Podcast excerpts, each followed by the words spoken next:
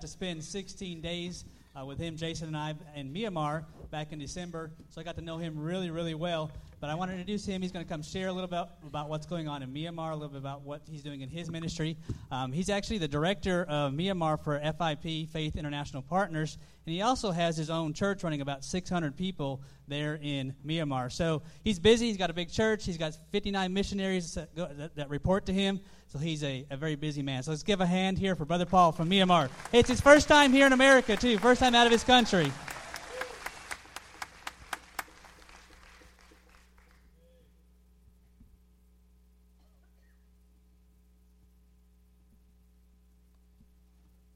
Good morning, everyone. Good morning. Thank you so much for bringing me over here to share some of my ministries. As Brother Dustin said, this is my first time in the U.S., and everything is new to me. But I thank God for bringing me to such a beautiful, beautiful country. You are a very privileged people. Thank you so much. May God bless you and America. And my name is Pau. You can call me Brother Pau. I am from Myanmar. And as Brother Dustin said, Brother Dustin and Jason came last time, and we spent together time in Myanmar. And the Lord has done so many great things, and it was amazing. God has brought more than 40 people into His salvation. And this is the way that we have connected with the Temple Baptist Church. I thank God for giving me this privilege, and thank God for the pastor, Pastor Carter, and all the staff and all the members. I have been watching this live stream in Myanmar, and now also my family are enjoying watching me back in my home. So I praise God. And in Myanmar, in the year 1813, a man called Dr. Judson arrived in Myanmar to share the good news of our Lord Jesus Christ. He was the first missionary into Myanmar. And after staying 6 years, he won one man for Christ. And by one man, now we are many, many Christians and churches in Myanmar. This is the fruits of you American people have sown the seed of the gospel of Jesus Christ. And not only that, in 1907, Dr. Carson, Dr. Nelson, and other people have come to the Chin State while I live, and they have shared the good news, and we became a Christian. Mostly in Chin State, we are 99% of Christians because of the foreign missionary. Yeah. Dr. Carson and Dr. Nelson. I gave a respect from here also. And because of the American missionaries, we learned the living God and received salvation, gathered together for worship the Lord. Our lifestyles were changed. Our living standards are changed. Now we are also ready to share the good news to the many unreached people in Myanmar, because there are many unreached people yet to hear the word of God. So I want you to pray for the country of Myanmar, as there are 89% Buddhists dominated our country who never heard about Jesus Christ. We, the 59 people of the missionaries, are ready to go and share the good news to those people. So we need your prayer, we need your help, and we need your continued prayers. And another one that I want to say is I have saved when I was 14 years old. And I know that the Lord has called me to do His ministry. And Luke chapter 10, verse 2 was my calling verse.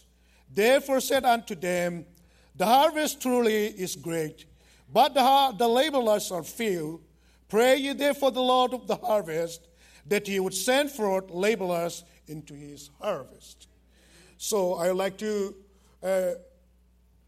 share with you some of our ministry activities, and because this Temple Baptist Church is helping to support 35 of our men in Myanmar.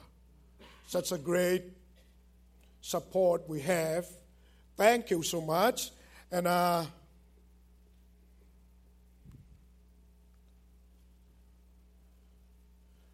you see it, this one? Number of tribes and the total population is 54 million. Religion, Buddhist 88, 89. Muslim 4.3. Christian is just 6.2 in Myanmar. Other 1.5. The official language is Burmese. Of course, I do not belong to Burmese.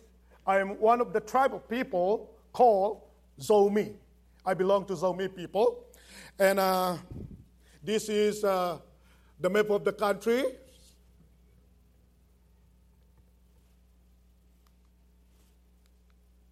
Oh, this is my family. Yeah.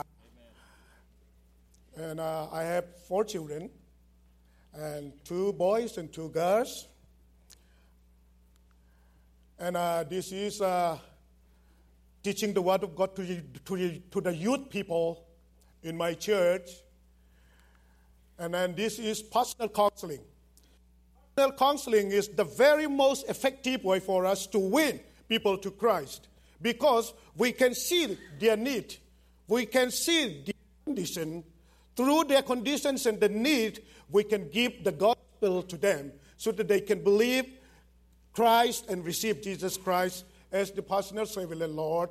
After they became a believer, we baptized as the Bible commanded us in the name of the Father, the Son, and the Holy Spirit. And also, this is Bible distribution. Many people need Bible in their hands. Without the Bible, we know that there is no way for us to grow in Jesus Christ. So the Bible is the most needed as a Christian. And also, we can use as the weapon for our activities. And this is a one-on-one soul winning. So most of our missionaries are in a very remote area and facing some persecution. They visited and knocked the door to house. And whenever the Lord opened to the people, they shared the good news one-on-one soul winning program.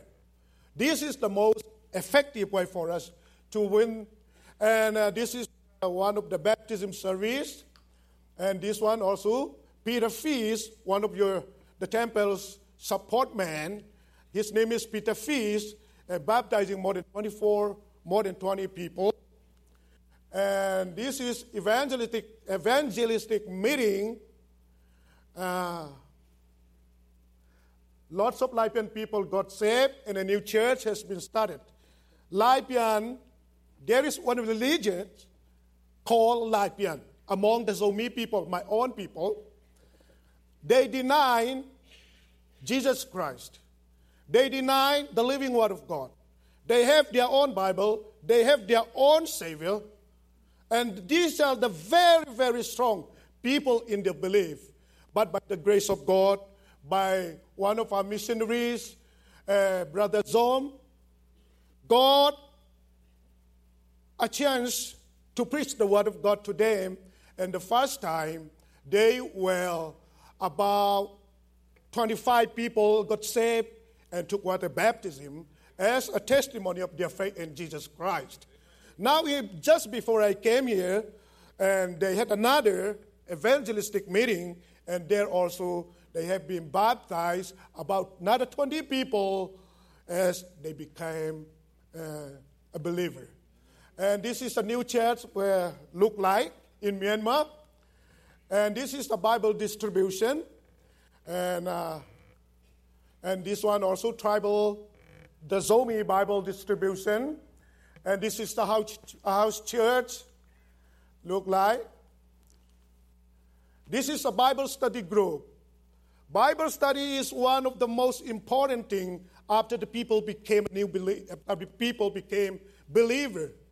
Until and unless they read and study and know the Bible, there is no way for them to become maturity in Christ. That's why we have a Bible study group in the different places and states, and so that through the Bible study also we can win another man to Christ. And this is the Riverside Slum area. Brother Dustin and Jason would be very much familiar with them. And these two men preached the word of God to these people. They were very, very poor, and they need the gospel of salvation urgently. And by the grace of God, and the Lord has opened their heart, and they accepted Jesus Christ, and 17 people were baptized on that day. And in August, with the help of this Temple Baptist Church, you have sent us to help the flood victims, the flood survivors, and we help them. And at that time also, we got to share the word of God to them.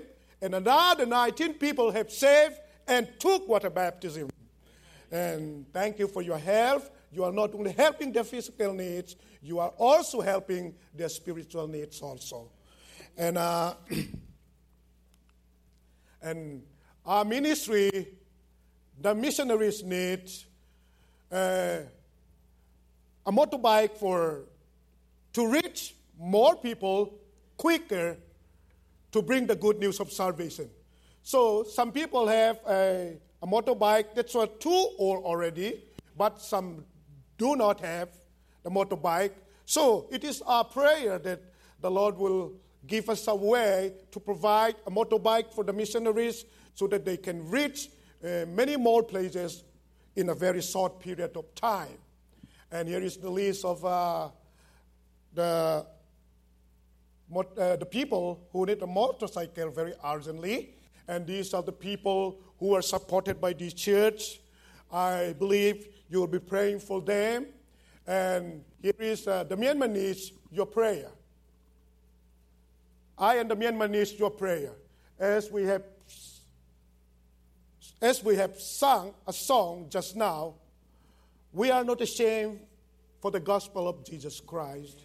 These are the people who are not ashamed for the gospel of Jesus Christ. Even though there are difficulties, even though there are trials and temptation, they are moving forward to share the good news of our Lord Jesus Christ. So we need your prayer. I believe the gospel is the most urgent thing in this world. So, as we are going out, we need your prayer.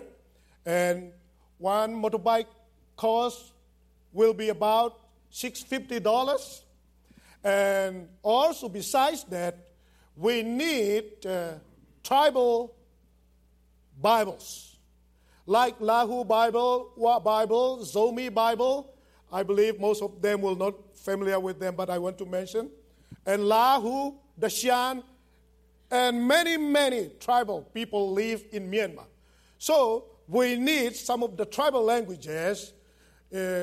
Some of my Zomi Bible language will cost about $6 per Bible, and another will cost about $8 per Bible. So we need your prayer, as well as, and I want you to pray for our missionaries and to have a full support so that they can do more for God's kingdom in the days to come. And this is a short presentation of my ministry. There are many things that I want to share, but I think the time is not sufficient. So I'll end up my presentation over here and read one Bible verse from the book of Matthew chapter 28, verse 19 and 20. Go ye therefore and teach all nations, baptizing them in the name of the Father and of the Son and of the Holy Ghost. This is our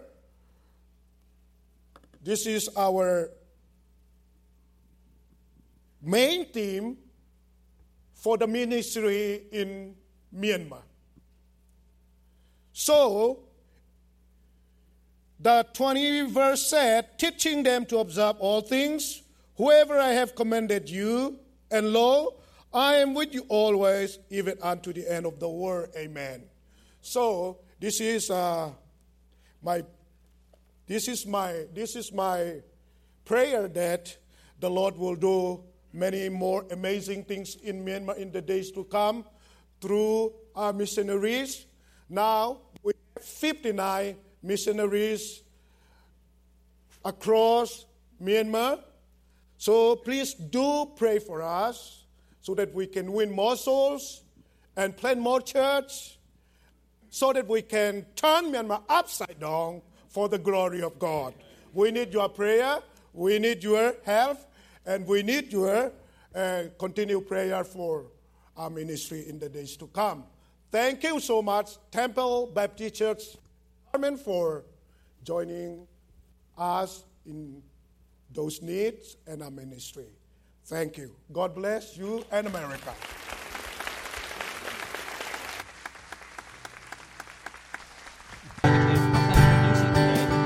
But most of you know Brother Ben Bounds. He's our missionary with Faith International Partners. Let's give him a round of applause. He almost looks as good as me in his outfit that I do in my shirt here, so almost as good. But he's the one we're supporting in Myanmar and multiple areas, and he's the one that we're working with our North Vietnam project. So he's going to share a little bit about what's already going on in North Vietnam and about what we're looking to do and how to start. So let's give him a round of applause as he starts.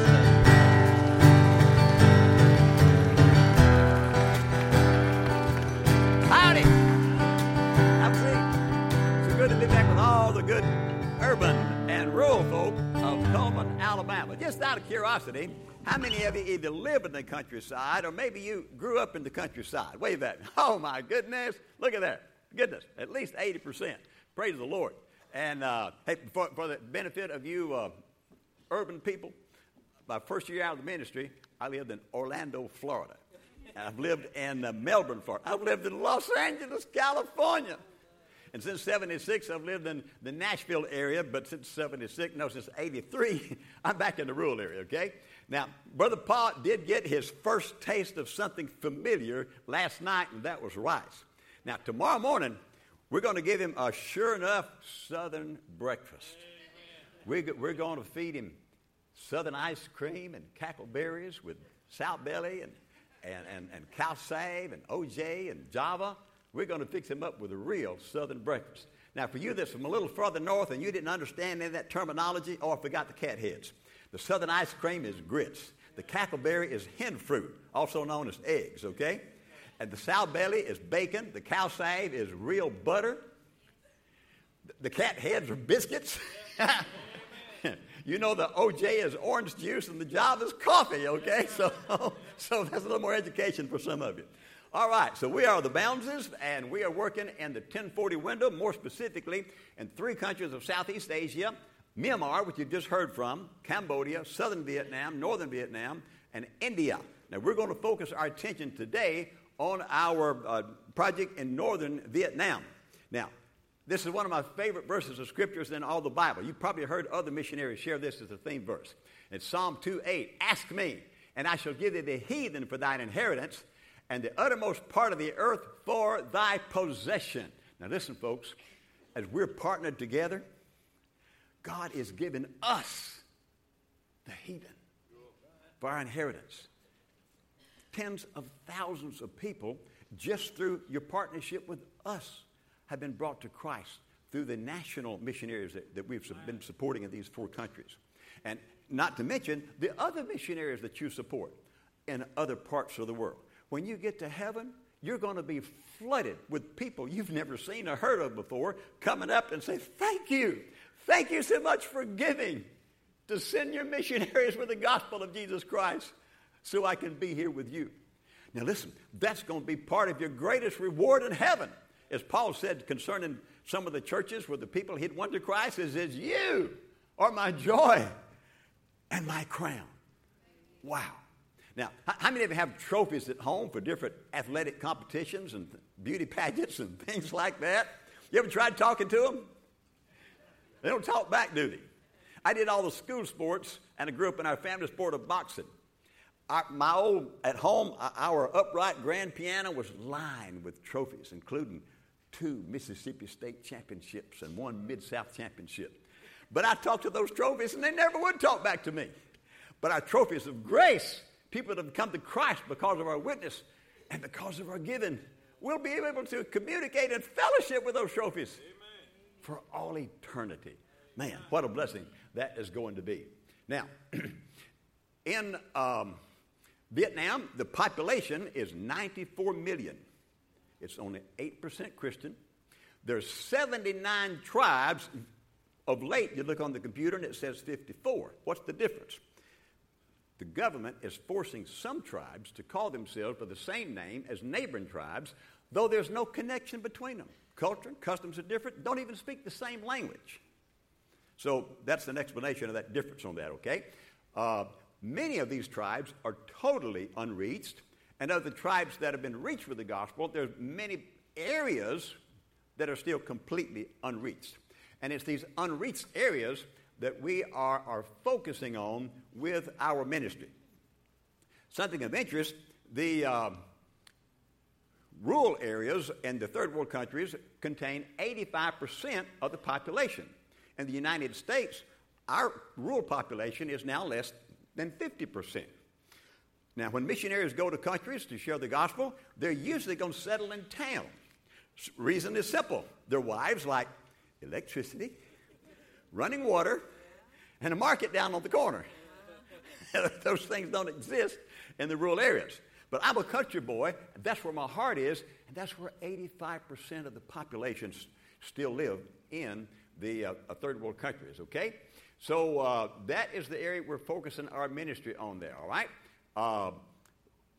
One of the key things, of course, with the indigenous missionaries is their training. We require that the men have a minimum of 18 months of Bible college training already, okay? And that is available. Very few of them have a four-year Bible education. Even less have a seminary degree, okay? So what we do when we go in there is teach 3- and 4-day Bible conferences. And here I am just last month teaching a Bible conference to about 50 missionaries, indigenous missionaries in northern Vietnam. This is in... can't even remember the name of the town now. They're hard to pronounce. Sorry. Okay? All right. This is Miss Yin. She was my interpreter for this Bible conference there. And this church, by the way, is the church where our young new national director pastors. They're about an hour and a half east of Hanoi, closer to the Pacific. Now, to see what the tribal people are really like, it's good to catch one of the roadside villages on market day, which is typically on a Saturday. On market day, the tribal people will come down out of the mountains to sell their produce and their wares. If they're very far away, they'll come down on Saturday, get a good spot on the street, sleep on the street, and be ready to start selling produce the very next morning, okay? So you can see the different dress of the different tribal people and get an idea of... The distinguishing differences. These are Yao people right here. Some more of the Yao. And you notice mothers come down with the babies, okay? There's no babysitter, and there's no baby formula, no bottles, okay? So mama takes the baby with them. See the baby on the back of the lady on the left? See the baby on the lady on the left? Under that blanket on her back? Yeah, there's an infant out of there. They bring their little ones, and the little girls get started bartering and selling the produce at an early age. They bring the teenagers down with them. These are our Hmong tribe, okay? Here's some of the teenagers coming down with them, and even the elderly grandmothers come down out of the mountains to sell their produce, to sell their wares, to help eke out a living and their mountain existence there, okay? Now, let's leave the main highway, take a gravel road. We'll drive as far as we can. They'll usually meet us at a point where the road stops with motorbikes and take us farther up the mountains, and sometimes we have to get off the motorbikes and walk the rest of the way. So, again, we are talking people in the remote areas. As we travel, we get to look down on the beautiful mountainsides where the stair-step rice paddies are and the homes scattered across the mountains there. Just beautiful scenery, beautiful countryside there. And they'll know we're coming. Most of them have cell phones. Get them very cheap over there. China's just across the border. So they'll be, the husbands and wives of the missionaries will be preparing us a meal on their modern cook stove, typical kitchen, okay? Just wood or charcoal. Wow, look at that delicious meal they prepared for us. Their homegrown garden vegetables and their free-range chickens and their rice that grow themselves in those patties. Wow, I never lose weight on a mission trip. Okay, so here we are in this little house church, enjoying a good meal with a pastor who's in the green shirt on the right-hand side of the screen there, and he has several of his church leaders. A couple other missionaries have joined us there. Good time of fellowship. You see, a major part of our accountability is personal visits, on-site visits in their villages and in their house churches to verify their ministry, to assure our sponsors that the men are on the job, doing what they're supposed to be doing, spending the money for what it's given for. There must be accountability whether you are foreign or whether you are American, okay? All right, very few of the men have a permanent building such as this just for a church, and they can only do that when they get some occasional outside help. So these are a couple of those permanent buildings there. Now go with me. Let's travel up a steep mountain trail in a dense jungle. I kind of timed our trip here so I'd know how to give you a little more idea of what's happening. 35 minutes on this jungle trail going up the side of this mountain, and finally we break into clearing way on up the mountain there, and then we're going to walk another 35 minutes along the rice paddies on the mountainsides there, just beautiful scenery along the way. We're going to cross a few streams, and after some more walking, we're going to meet three guys on motorbikes, and they're going to take us for 55 minutes on the muddiest and roughest trail I've ever traveled on. And I grew up in the sticks of South Mississippi, okay? Traveling the woods trails, hunting and fishing and those sort of things. All right. We finally, after 55 minutes on the motorbikes, get to Brother Truong's mountaintop house church. And we go in and we have a delicious meal with him. He is on my left there. And he's only been in this area 1 year. He's already established this house church. A Christian who lived there before gave him this house for the ministry. So that's a freebie, okay? And he's won 55 people to Christ in the first year here, and he's planted two other house churches in neighboring provinces. Now, their provinces are huge. They're as big as some of our smaller states. They're much bigger than a typical county here in the United States. So he is doing an excellent job with his ministry. Here they are in a home setting, door-to-door evangelism, just like Brother Pau explained that they're doing in Myanmar. And when they win these families to Christ, they give up their idols. They give up their fetishes. You see, they're steeped in either Buddhism, but most in the mountains, in animism, which is basically spirit worship, evil spirit worship, Satan worship. And they have their wizards who drain them of their fruit, their produce, their livestock for sacrifices to these demons, especially if they get sick and they come to the wizard or to the Buddhist shaman for healing. They demand these animal sacrifices, and of course they enjoy it as a good meal, and it keeps the people impoverished. When you give up, for instance, a water buffalo, you've just given up your John Deere tractor. Now you're reduced to hoeing, to farming with hand tools, to give you an idea on that. Of course, they are baptizing their new converts by immersions. We are Baptists in beliefs. Our doctrines are the same, okay? This is a group, a house church from the Yao tribe. There's a Yao tribe and there's a Yao tribe, descending pronunciation of the latter syllable there, okay? All right. Now, whoops, let me back up here. I'm going to have to turn to read this a little better. Now, we just started supporting the first 45 men the first quarter, okay? And this is the effectiveness of these men, just even the very first quarter of this year, 3 months. It takes this long now to get the reports in and translated and all the tallies, figures valid. These 45 men evangelized in 281 of these mountain villages. They witnessed 1,032 professions of faith among the Buddhist and animist people, those evil spirit worshipers. Now you say, how in the world could they win that many Buddhists and animists to Christ who've never heard the gospel before? And some folks tell me, particularly unsaved people, why do you want to go over there and disturb these people? They're happy in their own religions. No, they're not happy in their own religions. As I mentioned before, the shaman and the wizards are bleeding them dry of their finances for the sacrifices, and they never have any peace, and they never really experience any healing if they go there with a health problem for that reason. They are not happy in their religion. They're miserable. And think of this now. We're not ashamed of the gospel of Jesus Christ. For it is the power of God unto salvation to everyone that believeth. And the Buddhist shaman and the animist wizards can't touch the power of the living God and of our risen Savior. By the way, the Buddhist monks have been asked, what is the state of the Gautama, the original Buddha, contemporary of Isaiah? He is in a state of unconscious repose. I'd just soon be dead myself. They have no hope.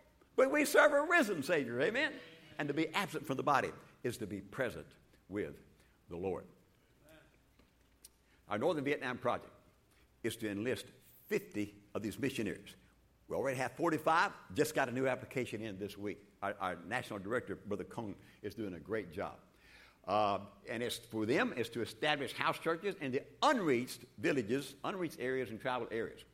The land purchase, we've done our homework, is going to cost us an average of about $2,000. To build a house church will be about $6,000. And then we'll move that missionary family into that house church. Now, you don't start with buying the land and building the house church. They may not be accepted in that village. It was the same in Jesus' day.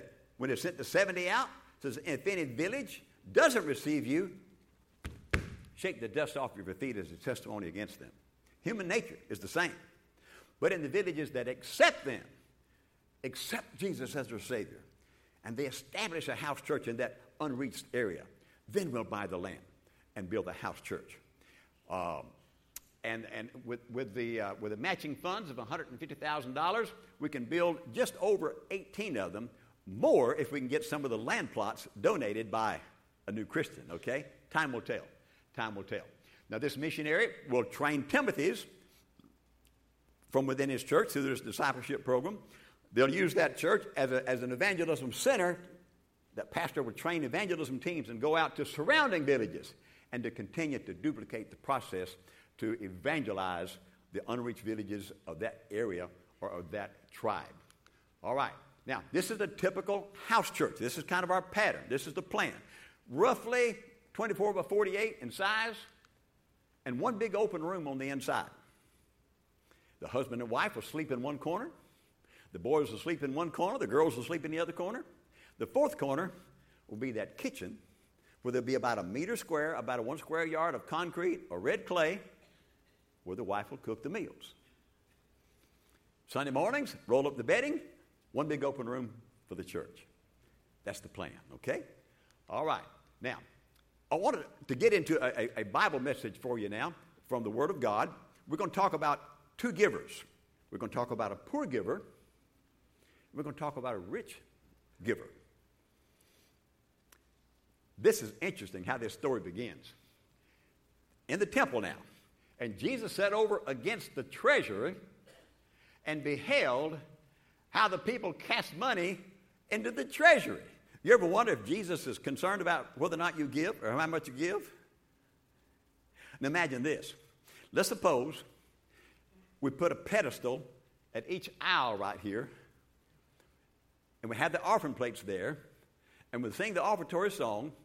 A staff member stands in front of each pedestal, and Brother Carter stands at the center pedestal and watches every one of you put your offering in, even examines your envelope. Can you imagine that? That's basically what Jesus is doing here. Now, brother, I'm not suggesting that you do that, but it would be biblical. All right, so let's move on now. Here we go. And many that were rich cast in much. Wow, they haven't even experienced salvation yet. Orthodox Jews. And there was a certain poor widow, and she threw in 2 mites, which make a farthing, and he called unto him his disciples and said unto them, verily I say unto you, this poor widow hath cast in more than all they which cast into the treasury. Now, I did some Bible study, and I noticed one foot reference that said that farthing, that 2 mites, amounted to 1.5 cents. Now, that's in my old Schofield Bible, and that was really, Schofield designed that back in the early 1900s. I did a little research and applied the inflation effort, and amounted to 1/4 of a penny. But let's just say it was a penny. What can you buy with a penny? When's the last time you saw a penny gum machine? Over 20 years? She couldn't even buy a crust of bread with that penny, that 2 mites.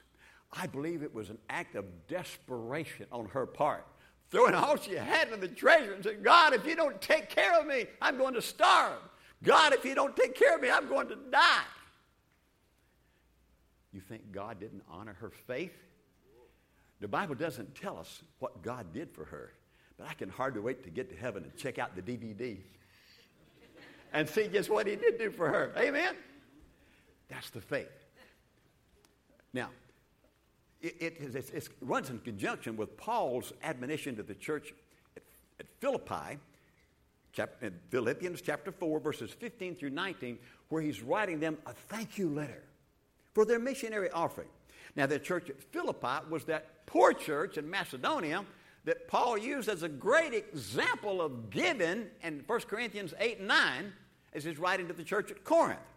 Now, they were not Romans. They were colonized by the Romans, and they were kept under Roman rule. They were forced into mining to produce income and the metals to equip the Roman soldiers. And they kept them impoverished. Yet Paul says, and their deep poverty, they gave beyond even what they were able to give by the grace of God. And that verse 19 in Philippians says, close it out by saying, and my God shall supply your need according to his riches in glory in Christ Jesus. So for the widow, for the single parent, for the retired people living on limited income, how's God going to take care of you? I don't know. But we can trust him. Amen? And he'll do as his promise. What's the point? No offering, no gift is too small for the Savior. In this case, Jesus is more concerned about what she had left over more than what she gave. And she gave all. Now, let's look at a rich family. Now, I'm not going to go to the scripture yet, but tell you who they are. And you may not have think of them as rich, but I'll give you a little insight into it. Remember that two sisters and brother, Mary and Martha and Lazarus? The first finding of them, Jesus and the 12 disciples just drop in at mealtime. 13 hungry men been walking the paths for days, weeks, maybe months, sharing the gospel, and they just drop in at mealtime? Didn't even bother to send a text. Now listen, if you were a poor family, what would you have to do to feed 13 hungry men that dropped in? Go to the bank, get a loan, to go to the store, to buy groceries, or at least go to the market that would give you credit? They just went to the kitchen. Their pantry was full. Their pantry was full. They were well off and prepared a meal for these 13 hungry men. And the indication is it was a common practice for this family. They were very, very close. Now, we're going to move to three of the Gospels. The next story, now the first part happened early in Jesus' ministry. Now we're going to 6 days before Passover, 6 days before Jesus' crucifixion, all right? And we're going to harmonize the Gospels. The story is told in three Gospels, so we're going to pull out information from each of the three Gospels to get the full picture of what happened on this day, okay? Here we are. We're starting in Matthew. Now, when Jesus was in Bethany in the house of Simon the leper. One more question. In each home, what family member is basically responsible for the preparing and serving of the meals? What family member? The wife, the mother. Amen? Okay. We're in the house of Simon the leper. First time we've seen his name. Where Lazarus was, which had been dead, whom he raised from the dead, there made him a supper, and Martha served. Catch my drift? We'll come back to that. Then took Mary a pound of ointment of spikenard, very costly These are rich folk. Like Matthew, the tax collector that Jesus called. Like Zacchaeus, the wealthy tax collector that Jesus saved. Like Joseph of Arimathea, the rich man that buried Jesus in his own new tomb, hewn out of the rock. Very costly. And anointed the feet of Jesus and wiped his feet with their hair. The reference to Luke will come back. That's the fourth gospel. Saith one of his disciples, Judas Iscariot. Now, John's gospel clearly tells us Judas is the spokesperson here. But look at the power of influence. The negative influence Judas has on some of the other 12 disciples. And there were some, plural, that had indignation within themselves, plural, and said, why was this waste of ointment made? For it had been sold, it might have been sold for 300 pence and had been given to the poor, and they, plural, the other disciples, because of Judas's negative influence, murmured against her. Negative influence. I've had deacons come up to me after a church service, after my presentation, said, you know, I don't think we should send this money over to the mission field when we've got so many people in America who've got to be saved yet. Tell me, you think everybody in America is ever going to get saved? Or have them saved? I don't believe we should give money to foreign missions until we get everybody in our town saved. You think everybody in Coleman, Alabama is ever going to get saved? Never. So if you did that, you'd never go to the mission field. You'd never send money to the mission field. That's why Jesus made it clear in Acts 1:8, and ye shall be witnesses unto me, both. That means simultaneously, not consecutively. Both in Jerusalem and Judea and in Samaria and into the uttermost part of the earth. All at the same time, both. Not until one is 100% reach, because no area will ever be 100% submissive to the Lord Jesus Christ as Savior and Lord, okay? Now, let's look at some more other people right here. We're going to look at Mary and this costly gift that she is given. C.I. Schofield, the great Bible scholar, gives a reference here back to Luke. This instance in Luke happened early in Jesus' ministry, probably in his first year, way up in Capernaum on the northern edge of Galilee. Bethany is just across the Mount of Olives from Jerusalem. The exact same thing happened when Jesus is in a Pharisee's house by the name of Simon the tanner, not the leper, and this sinner, this woman of the street, comes in and does the exact same thing that Mary has done. She's anointed Jesus' feet with this expensive ointment and with bitter tears of repentance washed his feet and dried them with her hair. Now, with C.I. Schofield making the reference to Luke, and listen to this. How many here are a detective with a law enforcement agent or have been? Anyone like this? Okay, okay. We use that term M.O. What does the term M.O. mean? Modus operandi. What's the point? Thieves and criminals have a certain way they usually commit their crime. They've got this method figured out, whether it be bank robberies, store robberies, breaking into houses, a same M.O., a same method they use. When I first moved to Hendersonville, Tennessee, there was a band of thieves called the Hole-in-the-Wall Gang. Back when they had the burglar alarms on the window frames and door frames, they'd scope out a house, know when the family member was gone, come in with sledgehammers, knock a hole in the basement wall, never set off an alarm. Go in and clean out the house, what they wanted. The hole-in-the-wall game. That was their M.O., their modus operandi. These are the only two instances this type of behavior toward Jesus is recorded in the Bible. So a detective would tell you, and C.I. Schofield agrees, it's probably the same Mary. The Bible didn't name her, but the M.O. indicates it. How could that have been? No doubt raised in a godly Jewish home. But in her youth, became the prodigal and chose a life of sin. And even though her gift indicated she had done well plying her trade, she was not happy. And she came to Jesus with bitter tears of sorrow and repentance. And Jesus told her, thy sins be forgiven thee. And like the prodigal son, she goes back home to Bethany to her family with a new abundant life given her in Jesus Christ.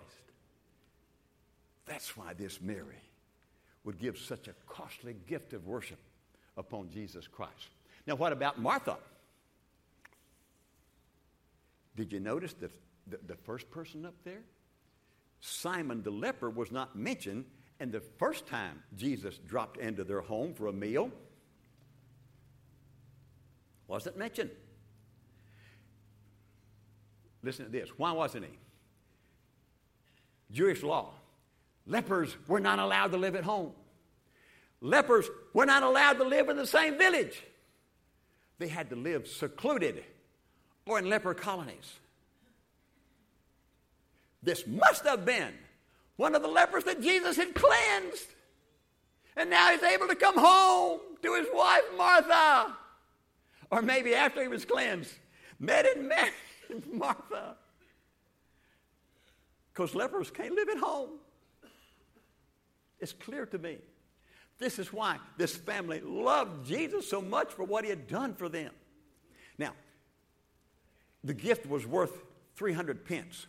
Remember the parable of the farmer who went to the market and hired many men to go harvest in his field early in the morning, and he offered to pay them a penny. Now, it's not that copper cent we call a penny. That penny represented a day's wages for probably a 10 or 12-hour day. He went and hired others at noon and more right at the end of the day for a penny. A day's wages. 365 days in a year. Jews didn't worship on the Sabbath. Knock out 52 days. You've got other holy days like Atonement and Passover and other holy weeks. They did no work. Take out a few rainy days. 300 pence represents a year's wages. How many of you have ever given a year's wages to Jesus for a special offering? And as I turn the service over to Pastor Malcolm, what's the point? No gift is too great for the Savior. Amen. Thank you. Amen.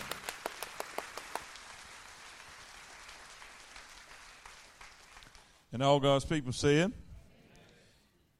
I want to share with you two things. Two things. As our ushers are getting ready, we're going to take up our missions project offering. Today is the day that out of the whole year, and I need everybody look at me, pay attention. This is really important. Today is the day out of the whole year that we take the biggest swing at Satan. It is when we make one of the biggest dents in his operation, if you will.